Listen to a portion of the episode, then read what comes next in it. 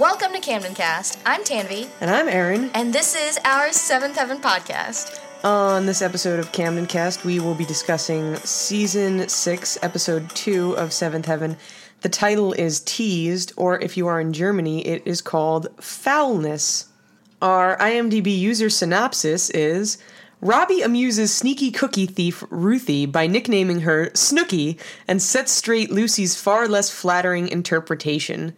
Wilson diplomatically handles Mary's absurd blaming him for her failed fire department application after she set fire to the colonel's curtains. Despite Eric's continuous meanness, Simon acts most responsibly when a kid only he, not even a teacher, defended against school bullies, mentions planning to shoot them. Eric confronts the supervisor of a firm's staff where pranks extend to stealing a prosthetic arm and cancels his ex Merle on forgiveness. So, what was your first impression of this episode? Um, I think I, I said this like repeatedly while watching it. So, uh, to Aaron while we were watching it, it was that a lot of the things discussed in this episode seemed to be issues that are kind of like prevalent to this day, but even on like a bigger magnitude. I felt like this like um this a lot of this reminded me about like everything that's going on with Harvey Weinstein, a lot of like the cr- criticisms that people have about Trump, um, and just like generally like harassment, whether Harassment, bullying, etc. although they don't use the word bullying, I don't think in this episode they do use the word harassment a couple of times. They don't, and I feel like it minimizes it by calling it teasing because Yeah. I think inherently when people say teasing, like you can like tease with your friends and have it be like kind of harmless.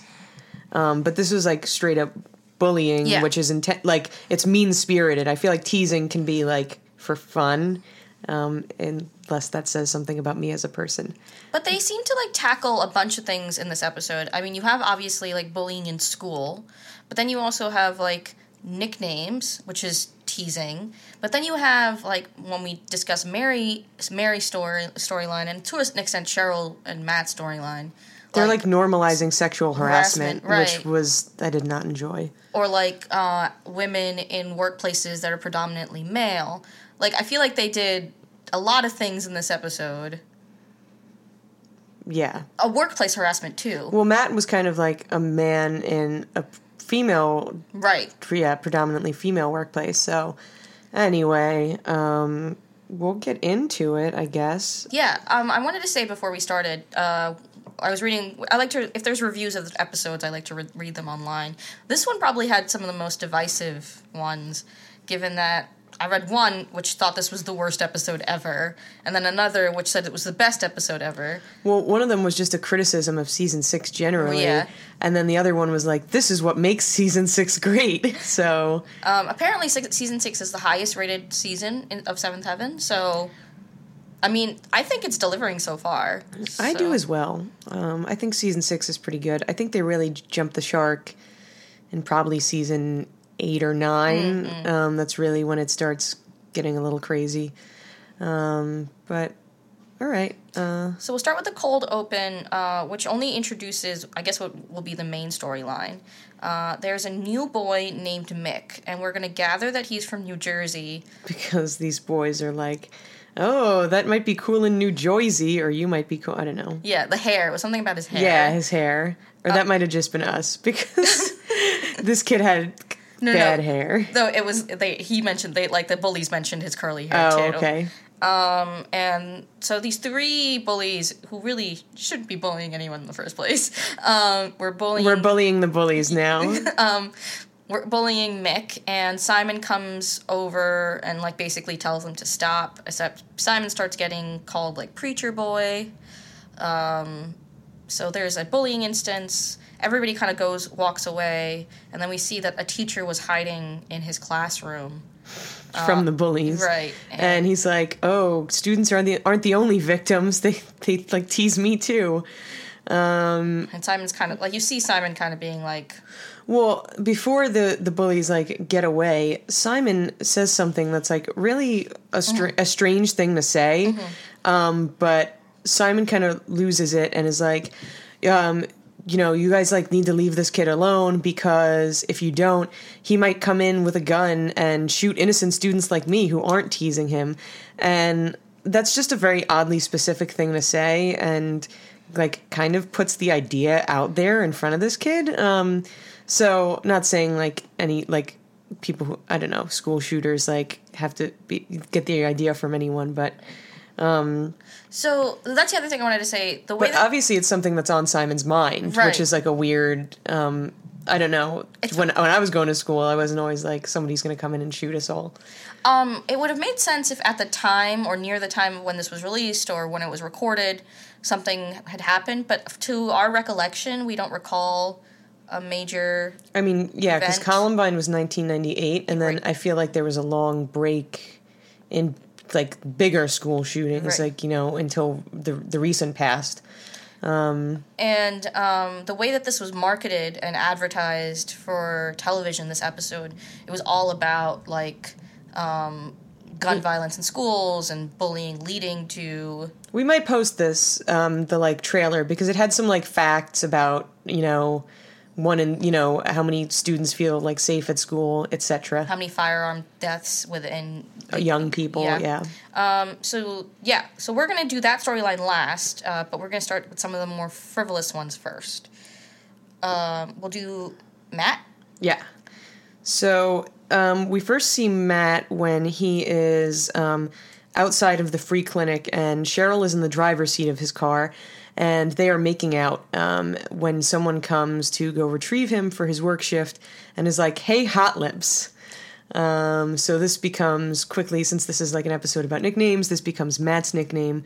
We don't really see him at work, um, this like happening, but um, he comes home and he's pretty irritated because apparently all of the women at work uh, are calling him hot lips, and he had to see the legal department because it was like I don't know borderline sexual harassment, sexual harassment. I don't know. Um, apparently, like the person in charge of the legal department or somebody with connections, like I guess an HR person, said that this could be construed as sexual harassment, so that he can't come into work until this is resolved, or like there's some sort of Procedure. yeah, that needs to be done. He's not the one saying that he's being sexually harassed. We want to make that clear, but other people are saying that he's being sexually harassed Yeah. On the other on the flip side we find out that the reason that cheryl has um She yeah, well she drives away in Matt's car, um, and she sees Simon waiting at a bus stop, and um, Simon is like, "What are you doing in Matt's car?"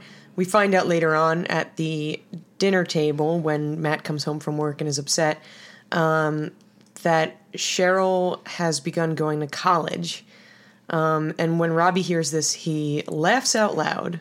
Um, so um and then this is another instance in which uh well robbie i think like gets put in his place because i think both matt and simon at the dinner table are like why are you laughing about this like why are you teasing um so later on we see robbie on the phone with cheryl and it's a nice moment you know they've exes Yeah. becoming friends. where Robbie's telling her he's really proud of her. He knows her past with like school and stuff, and that sh- he's happy that she's getting back into it. Um, Cheryl's car is fixed uh, in the next scene, and uh, Matt is basically telling her like, "I know, I'm really glad that you and Robbie had a chance to talk about this, but why don't we talk about the fact that you're going back to school?" And she says that you're insensitive. um, we learn that it's because she has a past with Cheryl is blonde, and apparently, I think she says her stepdad, her mom and her stepdad, or is it her mom and her dad? I think it's just her mom and her dad. Okay, so she says that when she was growing up, her mom and her dad used to make jokes about like how she wasn't, how she was just like a dumb blonde, and like, I don't know, and she felt insecure about going back to school and things like that because her whole life she was told that she was dumb. So, um, Did you mention that her nickname, if we're going to do all the nicknames in this Oh, episode, yeah, yeah. is Blondie? Which, which is isn't- really, yeah. like I guess unless you're jumping to that connotation, but like Blondie's just I could call you Blondie. That's very, but it's, it's it's also very condescending. Yeah, like yeah. oh hey blondie, like Oh, it's like yeah, yeah, yeah. that's how I just. Oh, ima- okay, yeah, So. I, I hear it now. yeah, so it, it could it's, it could either be condescending or like sexual harassment, depending on the way you it's. just don't win. yeah, right. yeah, definitely not something you want to do. So um, Anyway, that's that. We learned that that's why Cheryl didn't want to tell anyone she was going to school, basically because peop- she thinks people are expecting her to fail, etc. And That's that's really it. Uh, the thing with Matt and his sexual harassment does not get like looked into further. There's just another scene between him and one of the nurses continually calling him hot lips. yeah, um, I mean, I don't. It doesn't really. He's just like upset about it because it's all he works with predominantly women, and He just wants to be getting on with life. I think. it's And, like it's not a. It's not really qu- like a storyline. yeah, yeah. that needed to occur. I mean, if they were going to do it, they should have gone all the way. Yeah. They just kind of half-assed it. Uh, another storyline, which was seemingly half-assed, was uh, Mary's. Um, yeah, so as we said in the last episode, Mary now is looking for some sort of public service job, um, sort of align, along the lines of like a civil service job. And um, she has decided on the fire department. Um, so she's preparing. Well, she's on the phone with Lucy, and they're just kind of talking. And this is when she tells Lucy about the firefighting job. In the background, she's like lighting a candle, and you know, we You knew see it. immediately. Yeah, we see immediately. coming. Yeah, immediately what was going to happen. And Lucy's like, "Are you sure you should be a firefighter?" And as soon as that sentence leaves, we see the smoke behind Mary, uh, and the next thing we know, we come back to Mary's bedroom, and The, the walls are all like burnt out. yeah. Um, so that fire got out of control real quick. And that's when, um, when why why was I going to call him Winston? Wilson calls. Um, Wilson, you know, had an annual report and he was really busy. because we know that Wilson has a full time job and he does real work. Um, so Wilson um, is like trying to. He's like, "Oh, you're going for the fire department," um, and he's trying to like coach Mary for her interview because this fire department is, of course, a predominantly male dominated field. Um, so Wilson's like, "Oh, you're going to need to have a sense of humor because you might be the only woman in the firehouse, and the guys are going to joke around." Um, and he, of course, means that in like basically like har- you know harassment, like you know the things that guys might do to each other.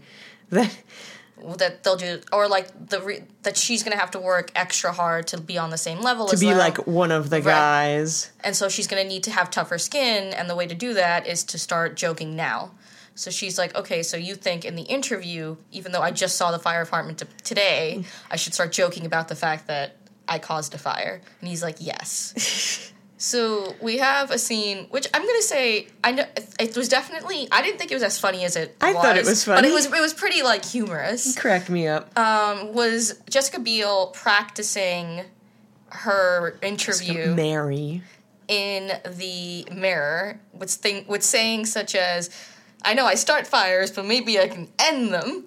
and like, hi, I'm Mary Camden, pyromaniac. Nice to meet you, etc. Uh, so this, of course, does not go over well, and she does not get the job. And she blames Wilson, and Wilson is like, "Oh well." yeah. Basically, she says they don't think that she takes the job seriously because all she did was joke. Uh, so yeah, again, another storyline which they could have like either gone full force with or just not done it at all. Because if they wanted to like really explore the fact that she was going to be a female, well, like this could be a this could be a very important like storyline, Yeah. um, because it, that is like a problem, Right, and like n- right. like women not being accepted in certain professions just because it's been like a boys' club for so long. right, exactly. Um, so if they were going to explore that, it would have been more interesting if she like got the job and then had to deal with trouble. But of course, it's only a one episode arc, so they had to put it in a neat, neat little package. I thought uh, in like the subject of how dumb are they making Mary for this episode, um, it's not as bad as it was last episode because I feel like something like the candle with the curtains is a thing that could happen to anyone. Okay. I mean, not that it's ever happened to me, but like it's more acceptable than I was raised by a firefighter. right. It would not happen to me. Um, So you wanted? Did you want to mention your little Jessica Biel update. Oh yeah. Well, Jessica Biel's been at the World Series lately, and it's. I mean, you know, it's interesting. rooting for the Dodgers. So at I oh the World Series might be over by the time that this is Aired. aired. So anyway, who knows? Who knows? Her and JT going having little dates at the World Series. Beautiful. Um. Anyway, moving on. We're gonna do uh, the Lucy, Robbie, and um, Ruthie, Ruthie. storyline. Yeah. Um, so as we know, Lucy has Lucy moved to New York and then came back at the end of the summer. So they say she's been home about a week, and we know that her engagement broke off with Jeremy, but we still do not know why. Um, that's just some background because the storyline really kicks off with Robbie in the kitchen, um, and he's like looking around suspiciously. Then he leaves, and as soon as he leaves, Ruthie comes in, and she has an unexplained broken finger that we just think that Mackenzie Rosman broke her finger, and then they were like, okay, whatever. Um, and she comes in and she goes into a cabinet and she takes out a bag of cookies, Brenda's cookies, um, which is, of course, homage to Brenda Hampton, I imagine. Um, and as soon as she takes them out of the cabinet, Robbie's like, aha, I knew you were the one who was sneaking my cookies. Because you are sneaking my cookies, I'm going to call you Snooky. It is a combination of sneaking and cookies. So there you go, all you Jersey Shore fans. The origin of Snooky has been revealed. That's how Snooky got her nickname. She I mean, was- we got a lot of Jersey shout outs in this episode. I mean, did- two. Well- but like, Sno- and well, Snooky didn't really exist yet when this episode aired, so it was not really a Jersey even shout. though out. Snooky was not from New Jersey, she's from Long, no, Long Island. No, she's she's from upstate. Upstate. She's She was upstate. from like near like Newburgh. Well, there we go. Um, there we go. for all of you who want to know. um, so I don't really this Uh, this Snooky thing. Well, like Ruthie really likes the nickname. She's she thinks it's you know nicknames can be fun. Yeah, I think I always really like when people give me nicknames because it kind of like it kind of I don't know it kind of cements your place in their life. I feel like you don't give somebody a nick- nickname that you're only gonna casually see from time to time, unless it's like a mean one that you Yeah, unless it's to like unless it's like a cruel Right. nickname. Um, but like if people call you your nickname to your face, it's usually okay. right. Um, I don't know. I think it's it's always like a leveling up in friendship kind of thing. We it's have, like we have nicknames. yeah, we have nicknames for each other, so which sometimes we let slip and we're like no. yeah. Um, uh, so anyway, Ruthie's like she, reasonably she she likes Robbie. She's like excited he's given her a nickname, and um, Lucy is like I don't know why she's just moping around, and Ruthie's like, well, I'm going to give you a nickname. Your nickname is going to be Lady Liberty because you got your freedom in New York, like the Statue of Liberty. Like you went to New York and then you were set free by Jeremy. Ruth, Ruth, I mean, I think Ruthie basically wants uh, to know what happened with Lucy and Jeremy, and she's trying to like include Lucy. I don't think she's doing anything like She's not, maliciously, no. uh, but Lucy, because she is back to being the worst, worst. this season, has taken it the wrong way and decides to kind of like be horrible to Ruthie. Yeah, she's like, you know that Robbie calls you Snooky because um, you're sneaky. It's not a nice nickname. He's actually like just he he's too nice to call you sneaky, so that's why he calls you Snooky, and you should be offended. And Ruthie lets like a few single te well, they're not a single tear, but Yeah. just like a few tears run down her face as she realizes that this might not be the fun nickname that she wanted. Um, so Ruthie the next day uh, is not talking to Robbie because of this mis- misunderstanding. Um, Annie intervenes and says like you should tell like tells Robbie what's going on. Um, Robbie goes to explain to Ruthie that no, like Snooky is not me telling you you're being sneaky. Lucy thinks you're being sneaky. I don't. Um, and Lucy, and this is the moment where we find out what actually happened between Lucy and Jeremy. And it kind of, you know, for all the buildup, for two episodes of buildup, It was very lame. it was. I really liked my idea better, which was that. So my idea was because earlier in the episode, um, during the conversation between Mary and Lucy, she gets all like riled up about conservative and how it should be okay to be a bit conservative. And I'm like, oh, is it because like Jeremy thought since they're getting married they could start having sex? That she said no to that and then left. Uh, but no, that wasn't it. Um, so what it what it is is that Lucy's like, oh, she tells Annie, when you marry someone, you marry their family as well. And I didn't want to marry Jeremy's family because we learned that they, because I think also this is like a bad stereotype. Because remember, Jeremy's father is a musician. Right. Um, she's like, oh, Jeremy's family um, smokes pot and they drink and they have parties all the time. And Lucy says, it's not even that I didn't like them it's that they used to make fun like they would make fun of me and call me mother teresa um, because um, I, I, was like I was like a goody goody, and I guess she wouldn't drink or smoke pot with them. So she was like, I liked that, yeah, and she was like, they were good people though, which I think is a good distinction. Yeah, yeah. She does say that like they were good people and I liked them, but they didn't like me, so I don't, I didn't want to be a part of that family, which is a very lame. I mean, people get married all the time to like they don't yeah, you're marrying like the other person's family, but like people don't always necessarily like the family of the person they're marrying, but they do it anyway because they love this the is person. A, this is a sacrifice, like that's part of it. So anyway. Yeah, um, there's this whole scene about like, they talk a lot about Mother Teresa. Um, and how she episode. was a great person. Yeah. Um, and there's a one I think one line you wrote it down that Lucy says to the to Oh, Annie. she says it's hardly a Camden world out there and truer words have never, been spoken yep. because it's it's, it's not. not it's, it's not, not a, at all. the Camden world is very very different from the worlds in which most people live in.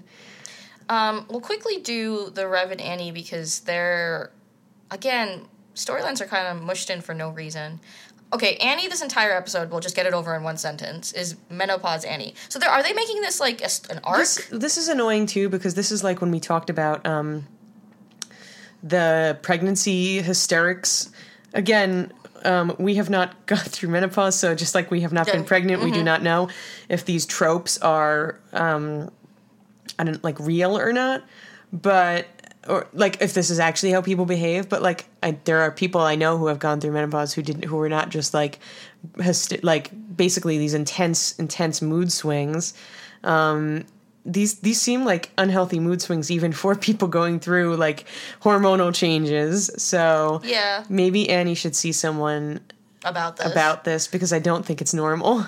Um the rev starts calling her weepy uh the eighth dwarf um, there's a scene in the bed where she starts crying because he, she made the Rev feel bad, and then the Rev is like, "I shouldn't have brought it up," and she's like, "Yeah, you're terrible for bringing it up."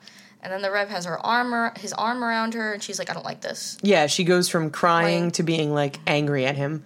Um, but it's just like, and I know, I I know that it's supposed to be the comedic relief for the episode, but it's not.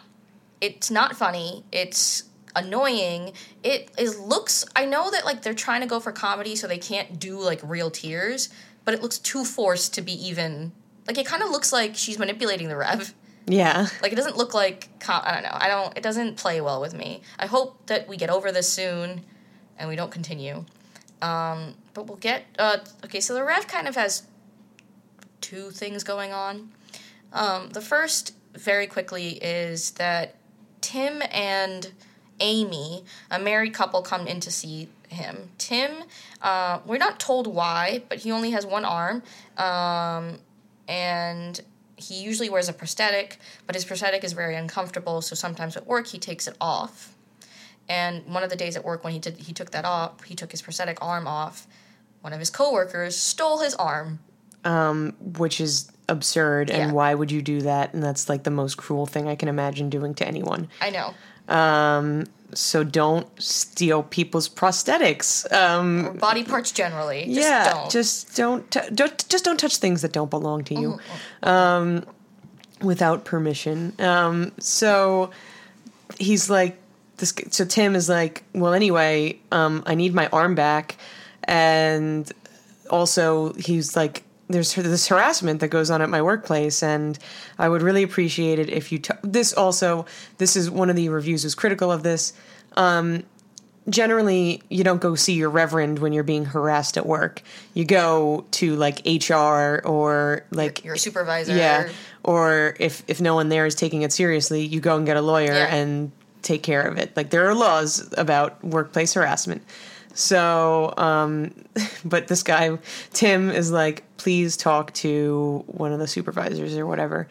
Um, So the and we're the head of the company sends Tim's boss, um, Ro- Roland, Yes. Roland Rogers, Roland Rogers, who comes in be- with saying that he was late because of donuts. Yes. Um, he's like a jolly round man. Yeah. I don't know. Yeah, he's like a little overweight. So um, he goes the route of, since this whole thing is about bullying, he goes the route of like self deprecation in order to deflect or make people think it's okay to make fun of him or whatever. Like it doesn't, like it just rolls off his back. He says like, "Oh, it's a, it's this is the environment of the workplace. It's all jokes. Like they make fair, fa- fun of somebody's fat ankles and somebody else's buck teeth and his weight and somebody being short and somebody else's ears." And I'm like, "Okay, but you don't steal these items." Right. And what are the odds that you'd have all these different people with like all of these things to make fun of in one workplace? Um, Maybe they work at Google. Google's a big company. It is. I don't think these people work at Google. I mean, clearly.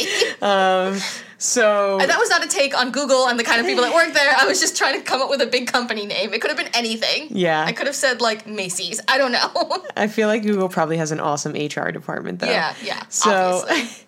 So anyway, um the this Google's gonna sue us. so this guy so yeah because someone from google google's legal department is watching us.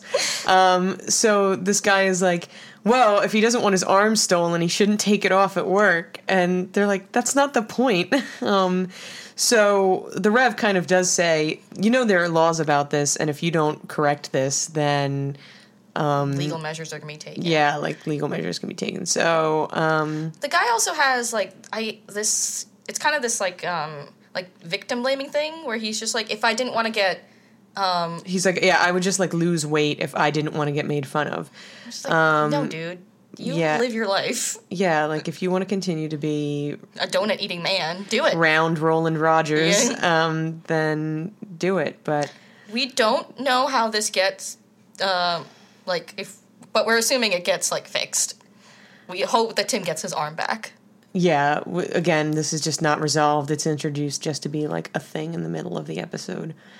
Uh, the other storyline that is uh, the revs is that his friend from high school uh, played by morgan fairchild bird is visiting um, i know in the user summary it's an x but he very he makes it clear that it, she's just a friend so yeah, um, we do have a little bit of annie being jealous but like that's not even we hardly get any Yeah. of Annie being jealous. I mean, we get like a hot second of it but she then she's just like, oh, this is your friend from high school. Um, so everyone calls the Rev's friend Bird. Yeah. yeah, and we learn that this is because when she the, at a dinner table scene yeah where the whole thing with Cheryl going to school happens. They're like, "Oh, why do they? Why did? Why are you called Bird?" And she says, "Because when I was younger, I had bird legs. I still have bird legs. This is what my family called me."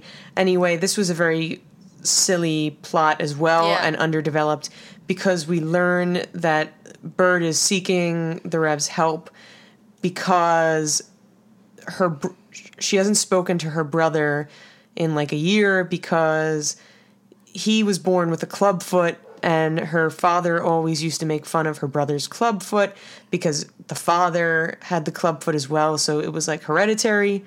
And then um, a year like about a year ago her brother and his wife had a child that also had the club foot so her father made fun of the grandchild so this man ran away with his wife and no one has spoken to him since and she doesn't need help finding that her was brother. very i know that Yeah. was very confusing but yeah she she doesn't need help and, and also her father has passed since then so um, she's like now i have no family She doesn't need help finding her brother, but she wants what she wants help with is forgiving her father.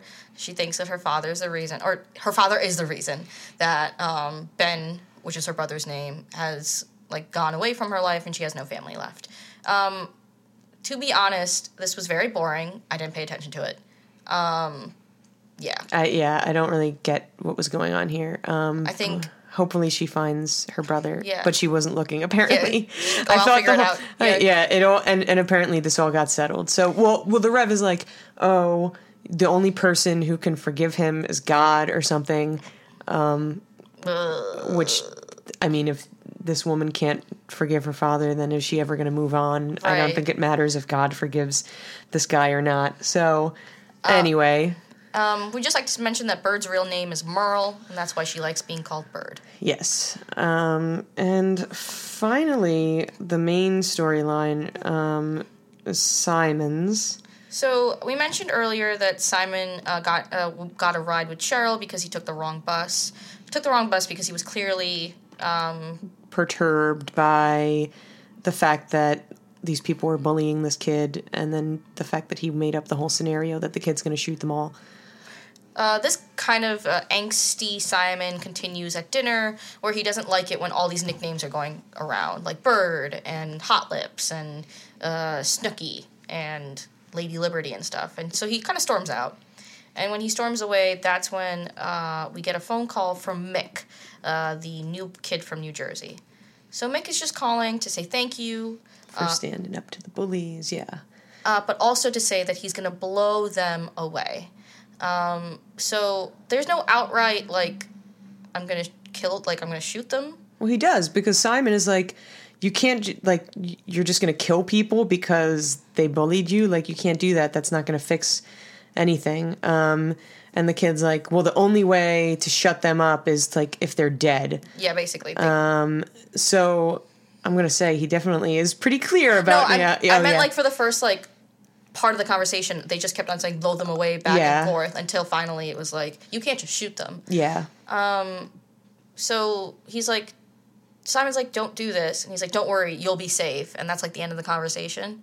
Um, and Simon does, I think, what like, what any person would do. And I think he's the only one that did like, went to the right authority. I want to say that we we have been we haven't really been talking about like Simon's character development stuff, but I think that this is one of my favorite things about Simon. Usually, when the family has problems, they go directly to the Rev, um, and Simon and I think Simon is more likely to first go to the more appropriate authority. Usually, he goes directly to the source rather than go and get the Rev involved although he does explain so simon calls the police station and asks to speak to sergeant michaels um, and he tells sergeant michaels that he called sergeant he, sergeant michaels is like why don't you talk to your dad and he says because the last time that something like this happened my dad almost died which is the one and only reminder we have of the which- time the rev was shot Especially, and I hate this because I brought this up in the last episode, being like, "We're never gonna get reminded of that ever again, are we?" And then it was th- this episode. Um. so we learned that that might be part of why Simon didn't go right to his father, but um, I just thought it was like uh, Simon actually just seeking out the right person. Yeah. Um, so off screen, we have Sergeant Michaels visiting a Mick's house and talking to Mick's dad and Mick. Um, we hear about the like report back when Sergeant Michaels calls Simon. Um, so in the conversation, I don't. You, you can tell me how you feel about this, but the sar- uh, but the sergeant says basically he didn't exhibit any of the signs that um, a shooter usually has, like harming animals, being poor. Isolate, basically Yeah. like not having friends, being isolated. Um, so I think I already kind of said how I feel about this. Um, I. He's like, oh, he doesn't exhibit any of the signs except for the fact that he came right out and said that he wants to shoot his classmates. I don't care what the signs are. If somebody makes an explicit threat, I think it's enough to move on or just like monitor. Just because, you know, there are a lot of like, it, it just again does the seventh heaven thing and puts people into these boxes that, you know, people aren't. Um, I you know. don't need to fit You like can't distill them down Yeah. to. Um, yeah, there's no formula for Yeah. school shooter. Like that's Right. not.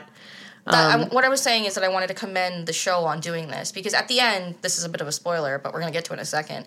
There is a gun, like he, there is a gun that ends up in his locker. So like, they could have been going the route where oh he was only like saying what he was saying, and because he doesn't exhibit any signs, because he's not like the profile for a shooter, that he's not actually a shooter. But I really appreciated the fact that they didn't do that. That they set, showed like he comes from a good family. Yeah, he's moved around a lot. He has friends. He's never been expelled. But that doesn't mean that this stuff doesn't affect him. Yeah. Or that he doesn't have access to a gun or any of this stuff. Well, and that was the other thing that in the le- when the Rev was shot, the first thing they did was go to the house and ask the parents if there was a gun in the house. Um, and Sergeant Michaels doesn't even like address that um, because obviously access is the like number you know to determine if, if something could even happen. Access to a weapon is important. Um, So the next day, like basically, the Sergeant Michael's like, and solution for this is like we're keeping we're keeping things, like we're gonna keep monitor, monitoring. But what you need to do is talk to the Rev, like that's what you need to do. Uh, Simon is still hesitant to do so. The next day at school, Mick is saying that he was just joking, that he knows that Simon's the reason that the police officer showed up at his house, but like he shouldn't have taken it so seriously. Um, Simon is still a bit like you said you were going to kill people, so I'm a little concerned. Right, and that's when another like incident with the with the bullies happen. Uh, and the next thing we see is Simon going to talk to the Rev, and uh, we don't see that conversation. And the next thing we see is the Rev telling Annie that Simon's going to be talking to all of the social studies classes at his high school. And his speech is generally just about bullying and how to like I don't know uh, how how you can take back the power by standing up for people who are being bullied, even if it's not you know necessarily you know, basically like we should all be nice to each other because um, it's like the right thing to do and don't make people feel like garbage. I also think it's about like he mentioned, or at least what I took away from it was like how this is just normal behavior for us, like how we just walk past it, and how that shouldn't be a thing anymore. We shouldn't be normalizing teasing or bullying. or Like it doesn't need to be a thing that happens. We can all end it. Um, but we still have not here. No, we haven't. In 2017. Um, and the episode ends with his voiceover saying that like all this stuff, and then Mick opening his locker with Sergeant Michaels. We're presuming the school principal And the Rev, and the Rev and and and his parents. I'm assuming are in the background. perhaps. uh, and there was just a gun lying on top of his notebook in the locker, and then it just fades to black. Yeah. So, I mean, what do you think? Um, I think that I guess it was well done. I mean, because like you said, I didn't even realize that how they profile like, oh, here's like this is what a school shooter looks like, and then even though Mick isn't doesn't fit the profile, he actually does have a gun in the locker at the end. I mean, it's not a good thing. Um, and obviously, I just, again, when they keep calling it all of the nicknames and stuff teasing, it just minimizes, it, it makes it sound like playful. Um, right. It's like in the first season when they did, didn't call racism racism. Yeah. So um, maybe using bullying next time would be right. next time on the next episode that they do, uh, do on bullying. What did you want to rate this? Um, I enjoyed it, so I'm going to give it a, a 4.5. Um, if, yeah. So I think I'm going to give this a solid five. Ooh. Yeah. I was going to give it a 5.5, but I realized that a lot of the storylines were not necessary or, as I mentioned earlier, didn't reach their full potential. But the main one, I think, was as well done as you could get for after school special. Yeah. Um, so, anyway, if you'd like to listen to our take on more of this either very good or very poor season, depending on who you ask, Yeah, you can listen to us at Camden Cat. What? Nope, that's a lie. SoundCloud.com slash CamdenCast or on the Apple iTunes podcast app or on Stitcher. or on Stitcher. And if you'd like to potentially see the promo from this episode, we may be posting that. Uh, but we will be posting something on our Facebook, which is facebook.com slash CamdenCast. Um, and on our Twitter and Instagram, our handle is at CamdenCast Show. I'm Erin. I'm Tanvi, and this is Camden.